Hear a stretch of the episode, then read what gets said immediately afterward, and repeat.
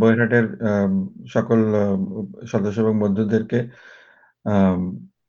শুভেচ্ছা জানাই।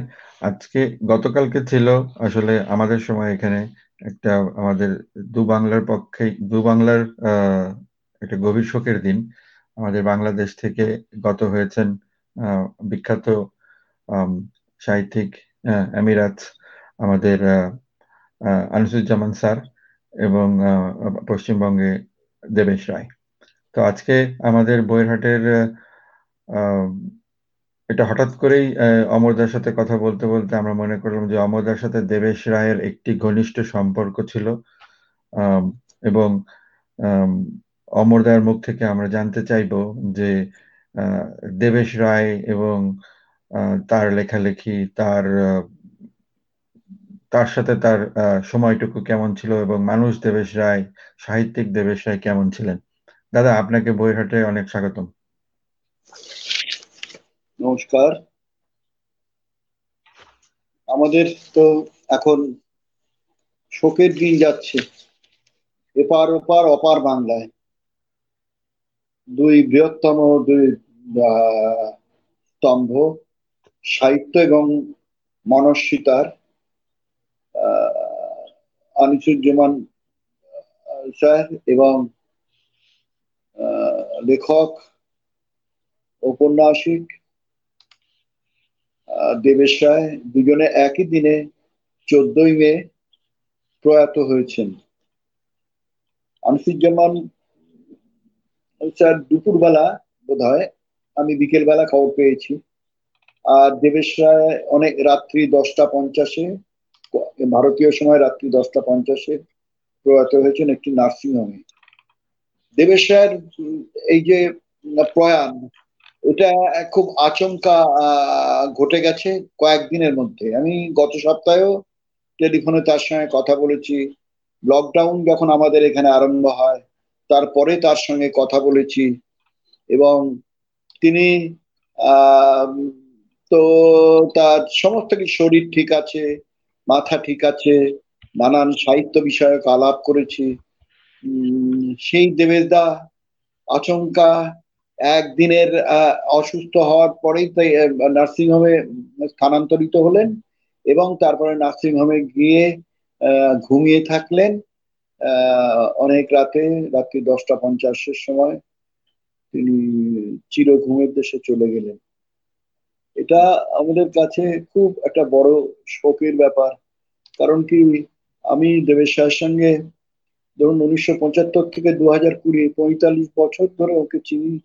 আমার সেই সদ্য যৌবন কালে কাল থেকে যখন লিখতে আরম্ভ করেছি তখন থেকেই দেবেশদাকে চিনি। তিনি তখন থাকতেন জলপাইগুড়িতে। আর আমরা তো কলকাতা আমি তা বাইরে চাকরি করতাম আমাদের মেদিনীপুরের একটা প্রত্যন্ত অঞ্চলে। কলকাতায় আসতাম কলকাতায় আসতাম, পরিচয় পত্রিকা সে বিখ্যাত পরিচয় পত্রিকার সম্পাদক ছিলেন দীপেন্দ্রনাথ বন্দ্যোপাধ্যায়। ওর কাছে গল্প দিয়েছিলাম। দীপেন্দা সেই গল্প পছন্দ হয়েছিল, চেপেছিল। তখন পরিচয়ে গল্প লেখা একটা গৌরব গৌরবজনক ব্যাপার ছিল। অত, আর, তখন তো লেখার জন্য জায়গা খুঁজে বেড়াচ্ছি। শুধু লিখতে চাই। তারপরে অনেকদিন বাদে সেই গল্পটা বেরোনোর প্রায় ছ মাস বাদে একদিন পরিচয় গেছি সন্ধ্যেবেলায়। দিকে এক ভদ্রলোক বসে আছেন হাফ হাতা পাঞ্জাবি, ধুতি পরা সৌম্য দর্শন শীর্ণকায় খুব লম্বা নন। দীপেন্দা এবং তিনি গল্প করছেন, আমি যেতে দীপেন্দা বললেন দিয়ে দেবে সেই, এই ছেলেটি আমার এই পরিচয় গল্প লিখেছে। সেই হলো আলাপের সূত্রপাত। দেবেশ রায় কেমন ছিলেন? দেবেশ রায়, আমরা যখন মানে এই যে যে সময়টায় কথা বলছি, তখন উনি জলপাইগুড়ি কলেজে, আনন্দমোহন কলেজে অধ্যাপনা করতেন এবং কমিউনিস্ট পার্টি করতেন উনি। জলপাইগুড়ি জেলার কমিউনিস্ট পার্টির সেক্রেটারিও ছিলেন। এই দেবেশ দা, যখন, তখন কলকাতায় এলে যারা নতুন লিখতেন মানে আমরা না, ঠিক আমাদের ওপরে যারা লিখতেন, এই সুবিমল মিশ্র থেকে তারপরে আমাদের, আমি একটা ছোট পত্রিকা লিখতাম, সেই পত্রিকার সম্পাদক অন্যান্য সব লেখকরা, তারা সব সচকিত হয়ে উঠত এবং দেবেশ রায় এসছেন, দেবেশ রায় এসছেন বলে দেবের সাহের সঙ্গে সাক্ষাৎ করার চেষ্টা করতেন। আমার মনে আছে দুই সম্পাদক এবং লেখক গিয়েছিলেন দেবের সাহের সঙ্গে দেখা করতে, শিয়ালদা স্টেশনে দার্জিলিং মেল ধরে সেদিন রাত্রিবেলা উনি উত্তরবঙ্গে ফিরবেন, বহুক্ষণ ধরে কথাবার্তা বলে এসে বলে এসছিলেন। তাদের কাছে শুনেছিলাম দেবেশ স্যার তাদের বলেছিলেন যে, আপনাদের পত্রিকা পেয়েছি, আপনাদের পত্রিকা পড়েছি। কিন্তু আমার মনে হয় যে, এই গল্পগুলোর ভিতরে অনেকগুলো করে পাতা নেই। অর্থাৎ গল্পগুলো মানে সংক্ষিপ্ত হয়ে গেছে। গল্পগুলো আরও অনেক প্রলম্বিত, গল্পটা অনেক বিস্তার লাভ করার কথা ছিল। সেটা গল্পে হয়নি। দেবেশ সাহেব এইরকম চাহাছলা বলতেন এবং তাকে রীতিমতো মানে প্রথম বয়স থেকে এখন অব্দি তার সঙ্গে কথা বলার সময় একটু সাবধান হয়ে কথা বলতে হতো। কিন্তু পরে বুঝেছি সেটা কিছু না। আমি আমার যুক্তিতে যদি স্থির থাকি, উনি সেটা বোঝার চেষ্টা করেন, করতেন।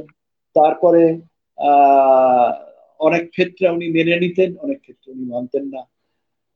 তখন দাদা একটু দাদা একটু ইন্টারাপ্ট করি। করতাম। হ্যাঁ দাদা আপনাকে একটু ফোনটা একটু ঠিক করতে হবে আর না হলে ফোনের দিকে তাকিয়ে কথা বলতে হবে। আচ্ছা আচ্ছা। আপনাকে দেখা যাচ্ছে। হ্যাঁ এবার ঠিক আছে। হ্যাঁ। দাঁড়ান এটা ফোনের তলায় কিছু দিতে হবে।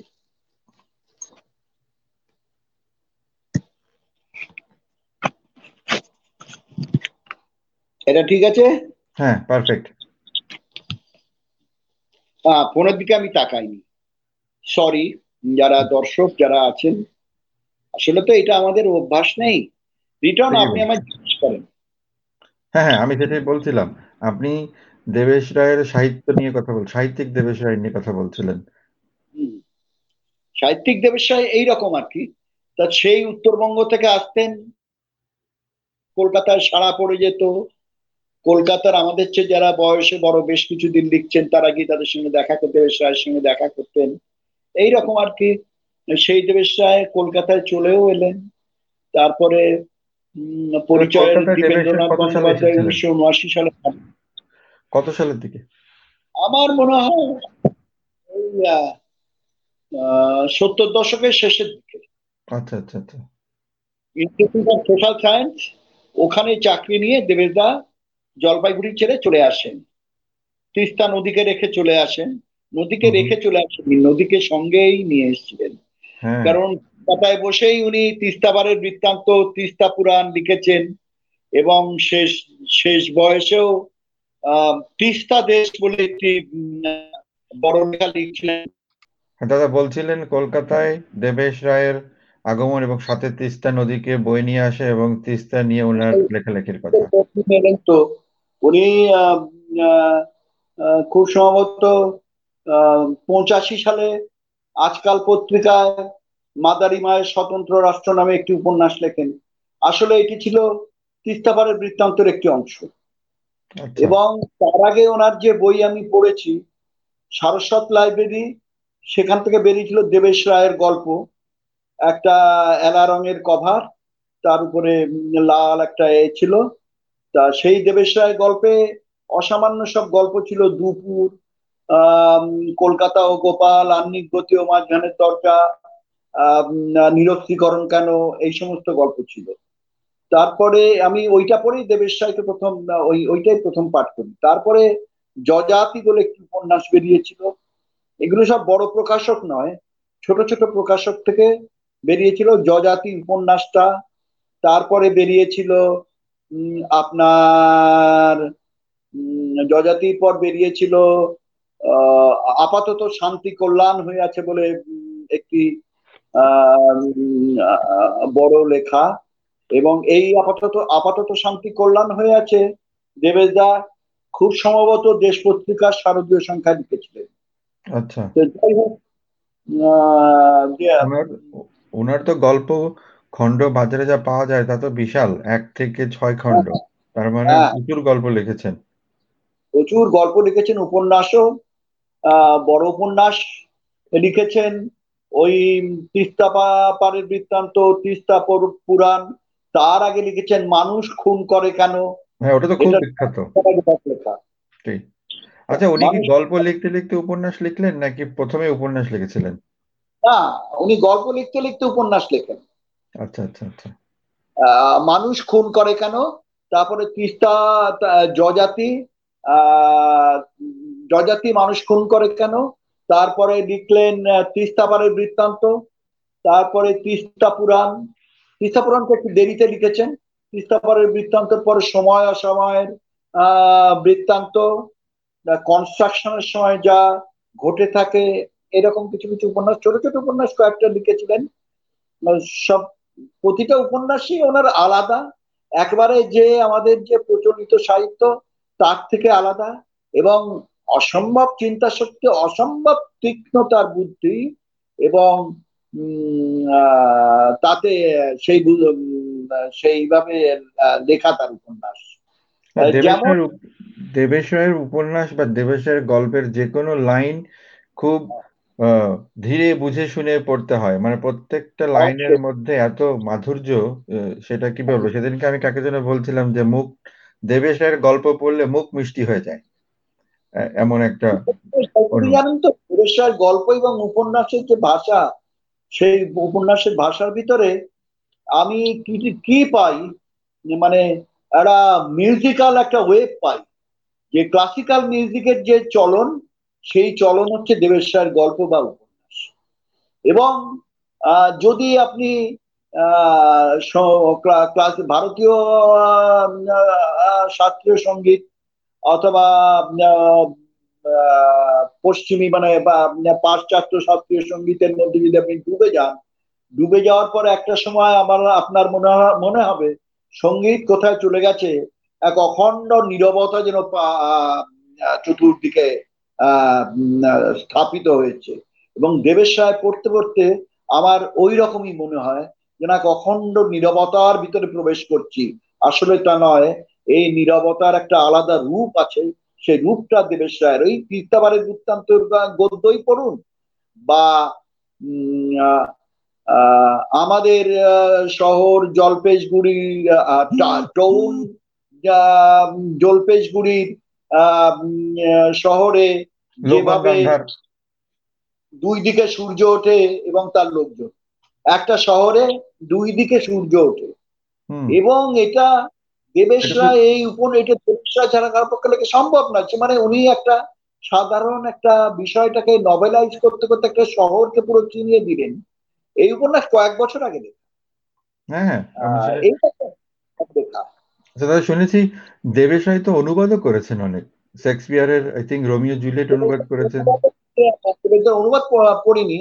দেবেদার উপন্যাসের খোঁজে মানে উপন্যাস লেখার প্রকরণ ইত্যাদি ইত্যাদি নিয়ে প্রবন্ধ লিখেছেন। এবং সেই প্রবন্ধ অসম্ভব ভালো। উপন্যাস পাঠের জন্য মানে উপন্যাস যারা লেখেন যে লেখকরা একটা বই আছে। উপন্যাস নিয়ে একটা বই আছে।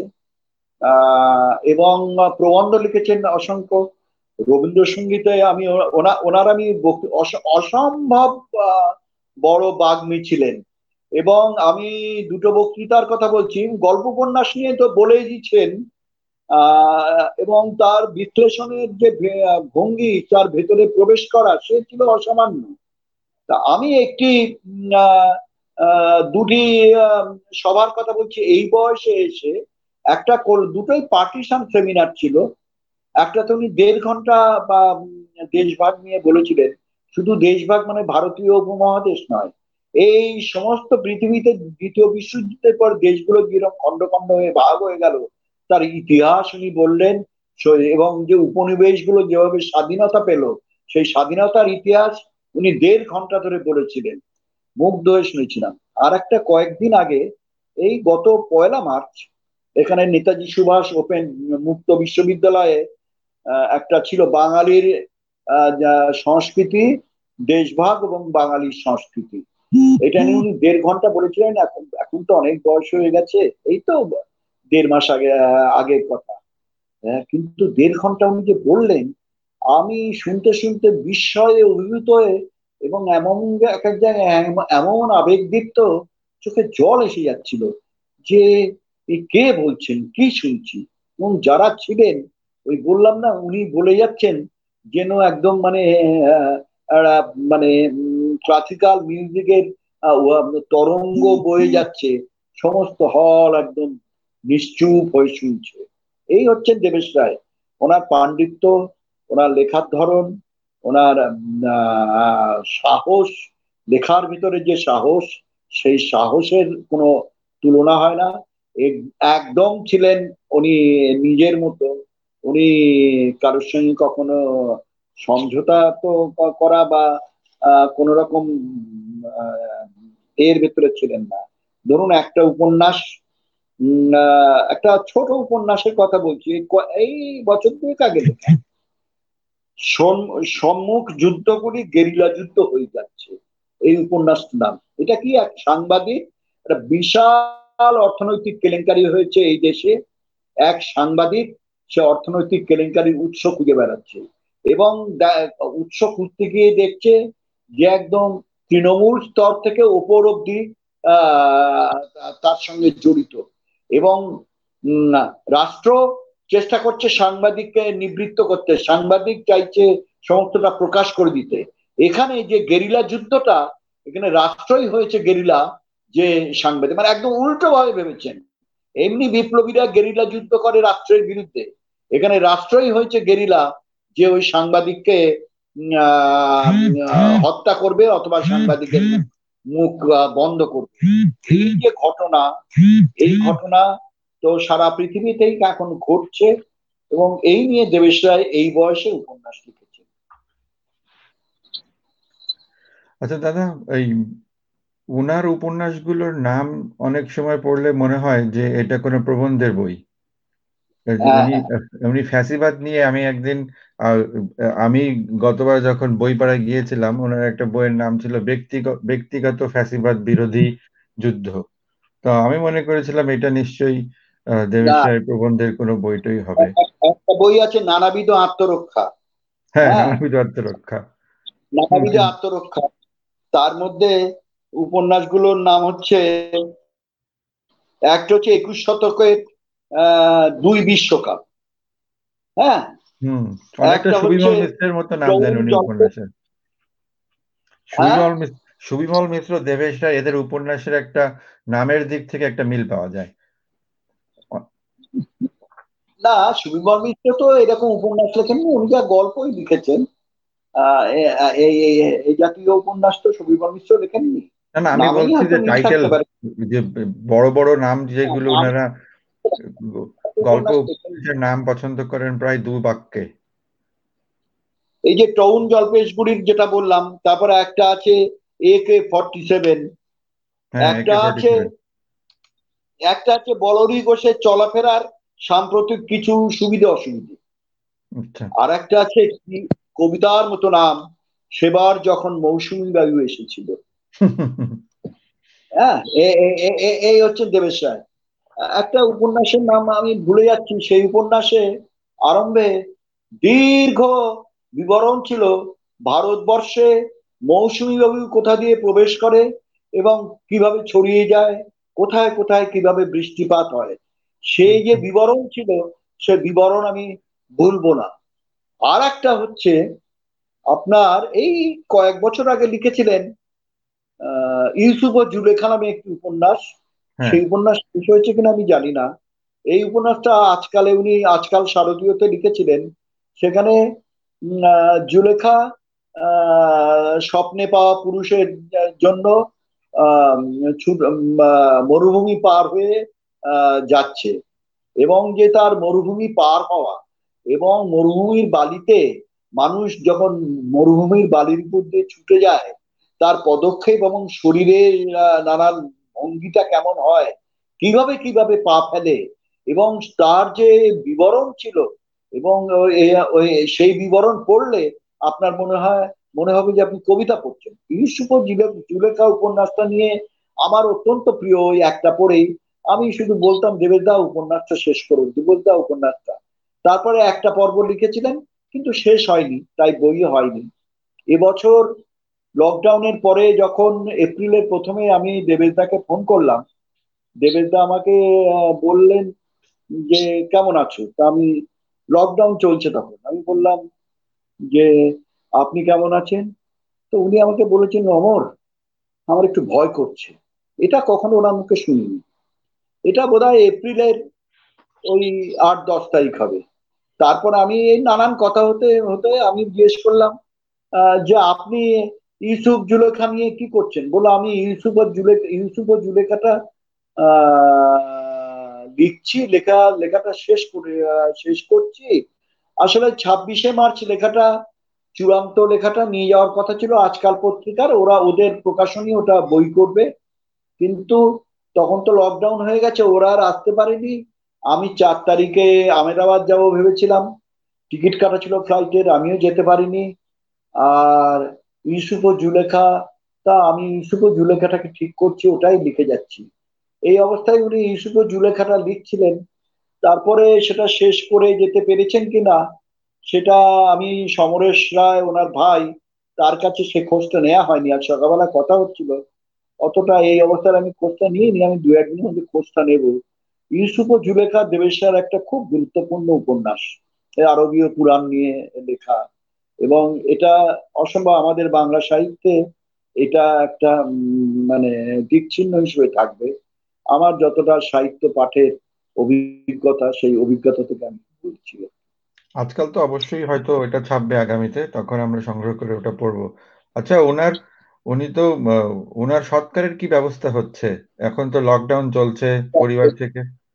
হ্যাঁ এখন যেটা হয়েছে উনি তো গত পরশু রাত্রিবেলা আমি শুনেছি উনি অসুস্থ। দেশ পাবলিশিং এর শ্রী সুধাংশু দে আমাকে ফোন করেছিলেন। ফোন করে বললেন, দাদা, এই এই অবস্থা। তারপরে যেটা শুনলাম যে তার আগের দিন ওনার একটুখানি লুজ মোশনের মতো হয়েছিল। তারপরে ওই দিন পরের দিন উনি সেন্সলেস হয়ে পড়ে যান। নিচে ওর ভাইরা থাকে। ভাই ভাই এবং তার পরিবার থাকেন, ভাই সমরেশ রায় উনিও লেখেন তা সমরেশ দা যেটা বললেন যে তারপরে তো যাই হোক, ওকে নার্সিংহোমে স্থানান্তরিত করা হয়। ওখানে গিয়ে উনি সম্পূর্ণ অচেতন হয়ে যান। শ্বাসকষ্ট শুরু হয়। কালকে যেটা আমি রাত্রিবেলা শুনেছিলাম যে ছশো সুগার হয়ে গেছে এবং তার কমায় চলে গেছে। তারপর তিনি মারা যান। এখন এখন সন্দেহ করা হচ্ছে যেহেতু শ্বাসকষ্ট হয়েছিল, ওনার কোভিড নাইন্টিন ওকে স্পর্শ করেছিল কিনা, সেটার জন্য ওই, ওনার ওই লালারস পরীক্ষার নিয়ে পরীক্ষা করতে পাঠানো হয়েছে, ওই খবরটা এলে তারপরে সৎকার হবে। মানে ওটা যদি নেগেটিভ হয় তাহলে পরিবার ওকে পাবে। কিন্তু পরিবার মানে ছেলে তো আসতে পারবে না, সে আমেদাবাদে আছে। আর ওনার যে বড় ভাই দীনেশ চন্দ্র রায়, তার কন্যা, তাকে উনি, তিনি অল্প বয়সে মারা গিয়েছিলেন। তার কন্যাকে উনি নিজের মেয়ের মতো মানুষ করেছেন। তিনি থাকেন আমেরিকায়, যা আমি জানলাম। সমরেশ দা আমাকে ফোন করে বললেন যে, যতক্ষণ না ওই রিপোর্ট আসবে, ততক্ষণ সৎকারের কোনো ব্যবস্থা হবে না।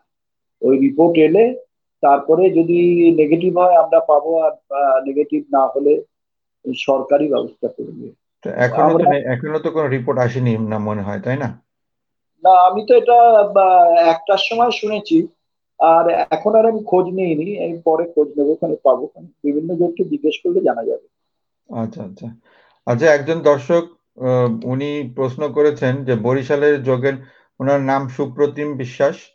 উনি হচ্ছে কৃষ্ণগড়ি বোধ না? জি উনি বলেছেন বরিশালে যোগেন মন্ডল পূর্ববঙ্গীয় অভিজ্ঞতার কিছু কথা পেলে ভালো লাগতো অমর বাবুর কাছ থেকে। হ্যাঁ বরিশালের যোগেন মন্ডল তো সে ওটা তো স্বাধীনতা আমলে যে নমশূদ্র দের মানে নেতা যোগেন মন্ডলের যে উত্থান এবং পার্টিশনের সময় মুসলিম লীগকে যোগেন মন্ডলের সমর্থন দেওয়া এই নিয়েই এটা এই এই ইতিহাসই ওই ওই উপন্যাস। এবং এই ইতিহাস তো একদম লুকিয়েছিল উনি ওটাকে খুঁজে বার করে এই ইতিহাস নিয়েই ওই উপন্যাসটা লিখেছেন। এটা একটা অতি বৃহৎ উপন্যাস। ট্রেড ইউনিয়নে যুক্ত হওয়ার সাথে এই যোগেন মন্ডলের উপন্যাসের কোনো সংযোগ আছে দাদা? ট্রেড ইউনিয়ন না উনি ছিলেন কমিউনিস্ট পার্টি সেক্রেটারি ছিলেন সিপিআই এর জলপাইগুড়ি জেলার। আর এবং সেই কারণে উনি গ্রামে গ্রামে ঘুরতেন, জলপাইগুড়ি এবং ওই পাহাড় অঞ্চল, ওখানকার মানুষজনকে খুব ভালো চিনতেন।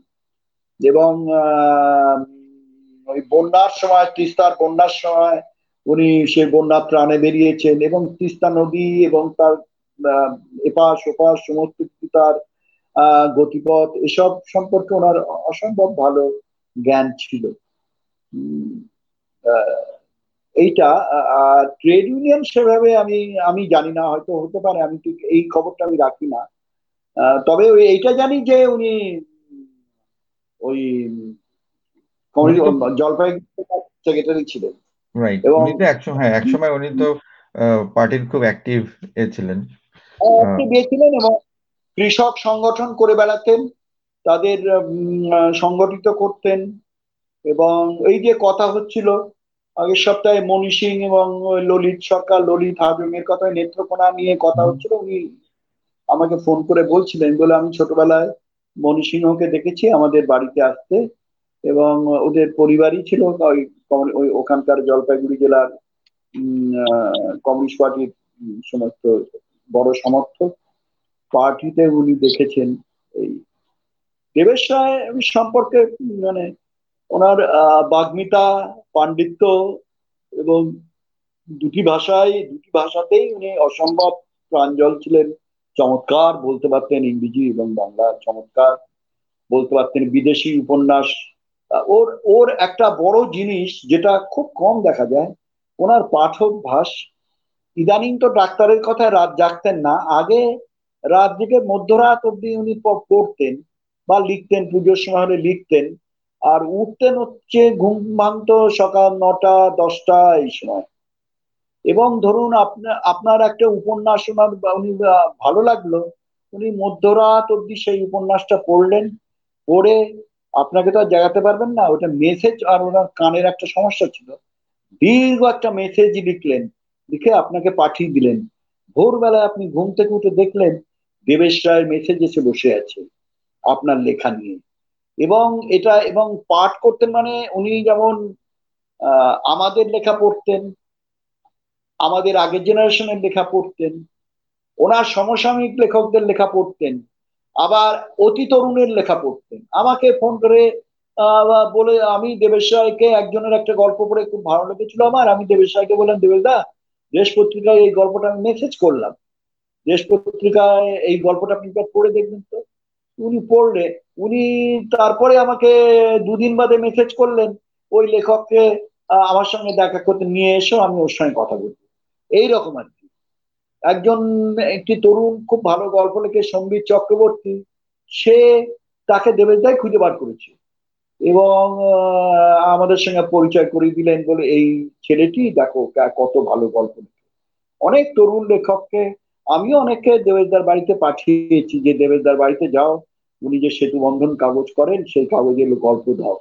অনেকে লিখেছে, অনেকে আর এমনিতে কিছু না, ওনার বাড়িতে গেলে চার পাঁচ ঘণ্টা গল্পে গল্পে কেটে যেত। আড্ডা, আড্ডাটা মানে সেই আড্ডার মধ্যে সাহিত্য, শিল্প, সংগীত, সমস্ত কিছু আড্ডাটা জুড়ে থাকতো। ওনার, আমি সম্প্রতি ওনার স্মৃতি কথা পড়ছিলাম। স্মৃতি কথাটার জলের জলের মিনার হ্যাঁ। ওই ওইখানে উনি আড্ডা নিয়ে চমৎকার কথা বলেছেন যে আড্ডা আসলে কেমন হওয়া উচিত এবং এখন বার্ধক্যের সময় সেই আড্ডা উনি কীভাবে মিস করেন সেই কথাও বলছিলেন। তো দাদা আমাদের দীর্ঘ অনুষ্ঠান করলে আসলে সেটা দর্শকের এবং পাঠকের আগ্রহ ধরে রাখানোর একটা বিষয় থাকে। আমরা বেশি দূর এটা আর দীর্ঘায়িত করব না তবে আপনার কাছ থেকে আরেকটা বিষয় জানতে চাই সেটা হচ্ছে দেবেশ রায়ের সাথে কোনো মধুর স্মৃতি যদি আপনি একটু আমাদের সাথে আমাদের সকলের সাথে মানে মধুর স্মৃতি আমি বলছি। উনিশশো তিরানব্বই এর তিরিশে সেপ্টেম্বর মহারাষ্ট্রের লাতুর জেলার লাতুর জেলায় একটা সাংঘাতিক ভূমিকম্প হয় এবং কিল্লারি কিল্লারি বলে একটি গ্রাম একদম সম্পূর্ণ ভেঙে ধুলিচ্ছাত হয়ে যায়। এটা হচ্ছে তিরিশে সেপ্টেম্বর হয়েছিল। ওই বছর আমি জানুয়ারি উনিশশো তিরানব্বই সালে। তিরানব্বই সালে আচ্ছা। ওই বছর জানুয়ারি মাসে আমি সাহিত্য একাডেমির একটি ট্রাভেল গ্রান্ট পেয়েছিলাম যে ভারতবর্ষ দেখার জন্য। ভারতবর্ষের যে কোনো জায়গায় তুমি যেতে পারো এই টাকার তোমায় দেওয়া হবে। ভারতবর্ষটা এত বড় জায়গা কোথায় ঘুরবো? তা আমি দেবেদাকে বললাম, আমি বরং একটু লাতুরের কিল্লারি গ্রামে যাই, আমি তো ভূমিকম্প দেখিনি, আটাত্তরের বন্যা দেখেছি। তা আমি চলে গেলাম।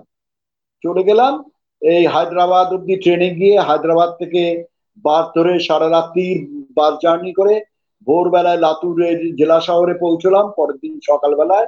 ওখান থেকে আমরা গেলাম হচ্ছে কিল্লারি গ্রামে। সারাদিন সেখানে ছিলাম। তারপরে কলকাতায় ফিরে এলাম। দেবেশ রায় তখন প্রতিক্ষণ পত্রিকায় বসেন এবং ওর যে প্রতিক্ষণ পত্রিকার যিনি সম্পাদক স্বপ্না দেব, সব শুনে আমায় বললেন, তুমি একটা রিপোর্ট আজ লিখে দাও, কি দেখলে? এই ভ্রমণটা কীভাবে লাতুর গেলে, ওখানে কি দেখলে? এইগুলো লিখে দাও। তা আমি তা দেবেশ দা চুপ করে বসে আছেন। তখন আমি বললাম যে, কি ব্যাপার? তা ও, স্বপ্ন বলল, ও তো কিলারি লাতুর, এসব এরিয়া ঘুরে এসছে। ও একটা প্রতিক্ষণ একটা রিপোর্ট আসবে দেবেশ আমাকে বললেন যে স্বপ্নাদিকে বললেন যে আরে ও রিপোর্টার লিখবে কি? ও একটা ও একজন সৃজনশীল লেখক। ও তো ও তো তুমি উপন্যাস লিখতে পারবে? তুমি এটা নিয়ে উপন্যাস লিখে নিয়ে আসো যদি পারো। তা আমি অবাক। আমি বললাম আট ঘণ্টা করেছি বলে লিখলে আট ঘন্টাতে হবে আর না লিখতে পারলে হাজার ঘন্টাতে হবে না। এটা অবশ্য আমিও বিশ্বাস করি। ও যে বলে যে, না, আমি এত সার্ভে করেছি, এত মুখ করেছি এত উপন্যাস লেখ উপন্যাস লেখা তো মূলত লাগে ব্রেন এবং কল্পনা এবং জিনিসটাকে সম্যক উপলব্ধি। যে আমি যেটা লিখছি সেটাকে সম্যক উপলব্ধি করা। তা আমি ওনার কথায় ওই উপন্যাসটা লিখতে পেরেছিলাম, নিসর্গের শোক কথা এইটা হচ্ছে আমার একটা মধুর স্মৃতি। আর আর এই এই এই লেখা, আহ এটা দেবেশদার জন্যই লেখা হয়েছিল। আমি নানান উপন্যাস মাঝে মাঝে আমাকে তখন ফোন করতে, তখন ওর কান ভালো ছিল। এটা নব্বই দশকের কথা বলছি। উনি বললেন, কি লিখছো? আমি বললাম, একটা উপন্যাসের আমি এই একটা লিখছি। বলে, কি বিষয়? আমি তখন বললাম, আমি দেখুন দেবেশদা, এটা আমি উনিশশো একাশি সালে এর খসড়াটা লিখেছিলাম। এতদিন বাদে, এই ষোলো বছর বাদে এখন আমার মনে হচ্ছে এইবার বোধহয় উপন্যাসটা লেখা উচিত, এটা আমি খসড়াটা শিলাদিত্য পত্রিকায় লিখেছিলাম উনিশশো একাশি সালে। সুধীর চক্রবর্তী সম্পাদন, সম্পাদক ছিলেন।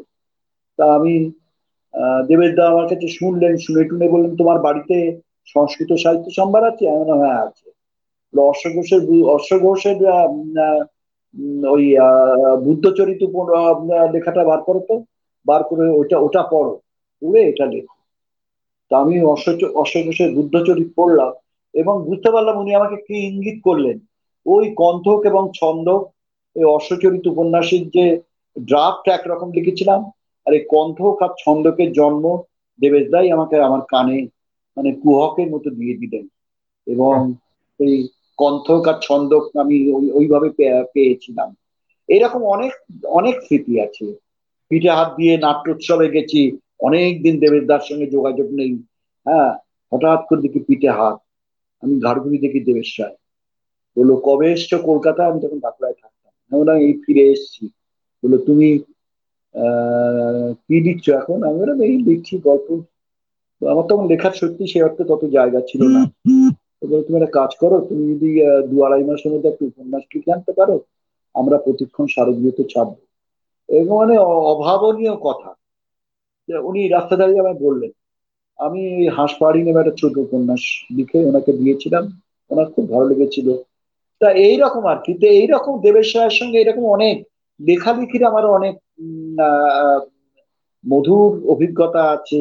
আবার যদি কোনো লেখা ভালো লাগে, ফেরত ফেরত দিয়ে বলছেন, তুমি এটা তোমার কি লেখার মন নেই নাকি? ভর্সনা করেছেন। এটাও করেছেন। মানে অভিভাবকের মতো ছিলেন এবং ওর লেখা পড়ে শিখে মানে লেখা আমার পড়তে শেখা টেখা তো।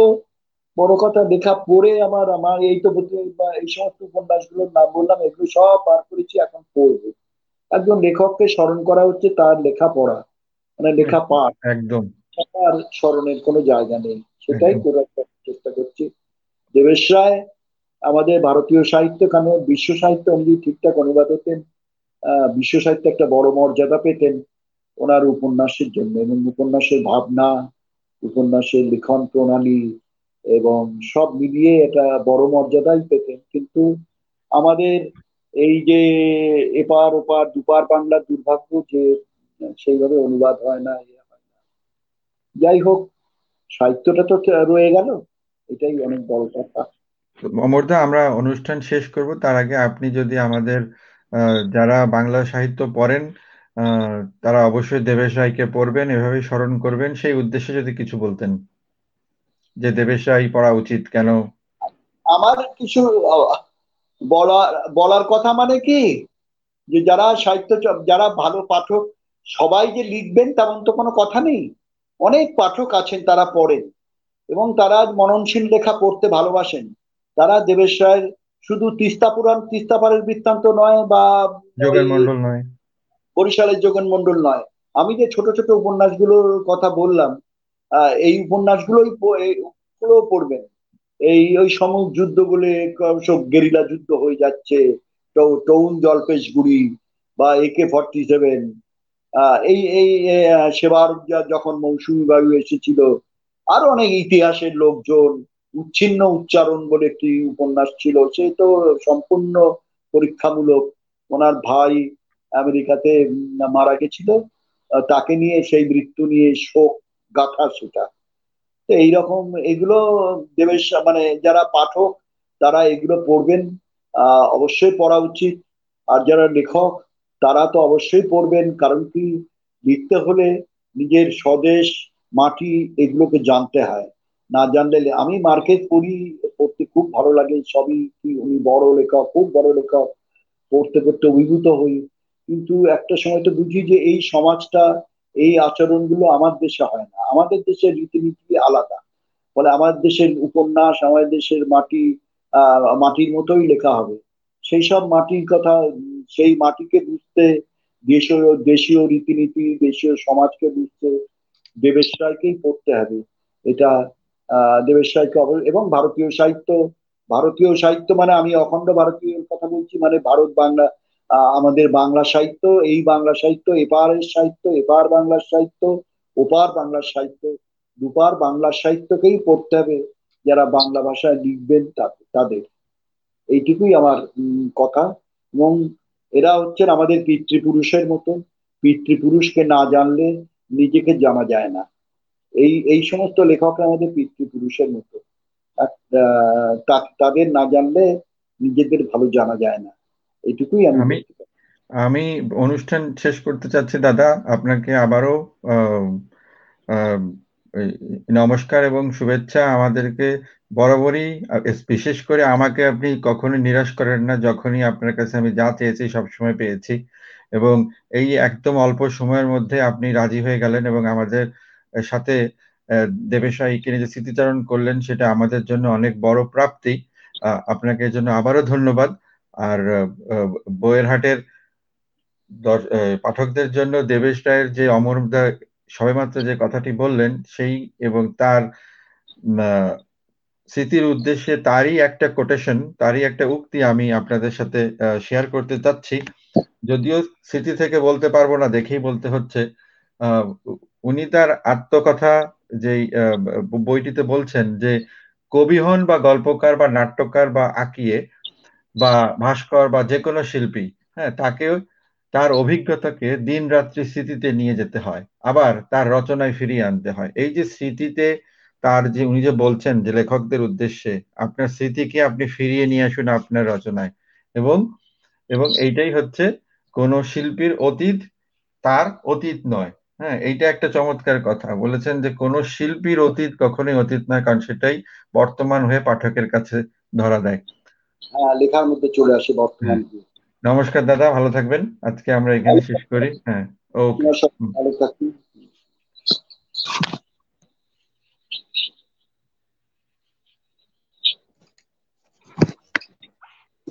আমরা লাইভ